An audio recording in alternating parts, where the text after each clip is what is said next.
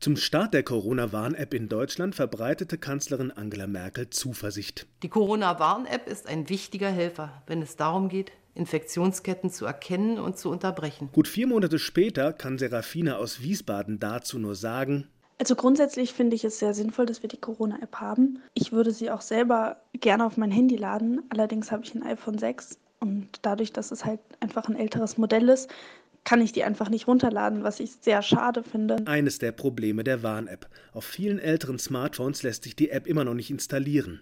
Die Gesamtzahl der Downloads nähert sich aktuell der 20 Millionen Marke. Nicht schlecht für so eine App, aber es heißt auch, nicht mal ein Viertel der Einwohner Deutschlands hat sie runtergeladen. Hilft die Warn-App dennoch dabei, Infektionsketten zu unterbrechen? Für Gesundheitsminister Jens Spahn ist das völlig klar.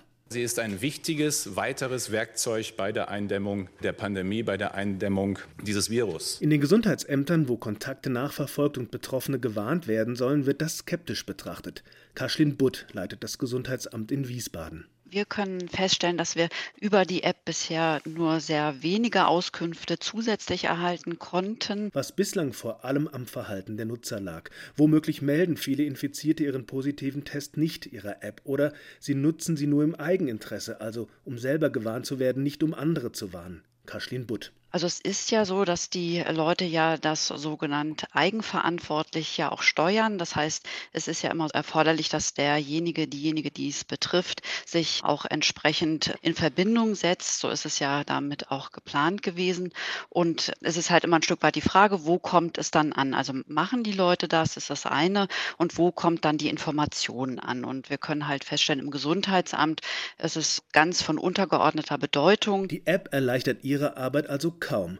Patrick Larscheid, Leiter des Gesundheitsamts in Berlin-Reinickendorf, wird im Spiegel so zitiert: Diese App schadet mehr, als dass sie hilft. Um hilfreich zu sein, müsste die App deutlich mehr Daten erfassen, etwa zum Ort und zum Zeitpunkt des Kontaktes. Dagegen aber stehen die hohen Datenschutzauflagen. Ein weiterer Kritikpunkt des Praktikers Larscheid: Im Verhältnis zu ihrem Nutzen ist die App einfach zu teuer. Tatsächlich lässt sich die Bundesregierung ihre App insgesamt 70 Millionen Euro kosten. Für die Entwicklung, die Bewerbung, für den Betrieb und für die Weiterentwicklung.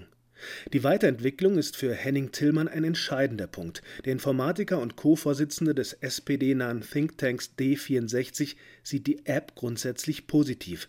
Er fordert aber, dass neue Erkenntnisse über die Verbreitung des Virus auch schnell zu Updates führen. Zum Beispiel was die Übertragung durch Aerosole angeht, die Übertragung, wenn viele Menschen zusammenkommen. Da müsste man nachbessern. Äh, und eben genau diese Erkennung von Menschenansammlungen wäre für die Pandemiebekämpfung wichtig. Das kann man implementieren, damit die App uns auch ähm, gut durch den anstehenden Corona-Winter bringen kann.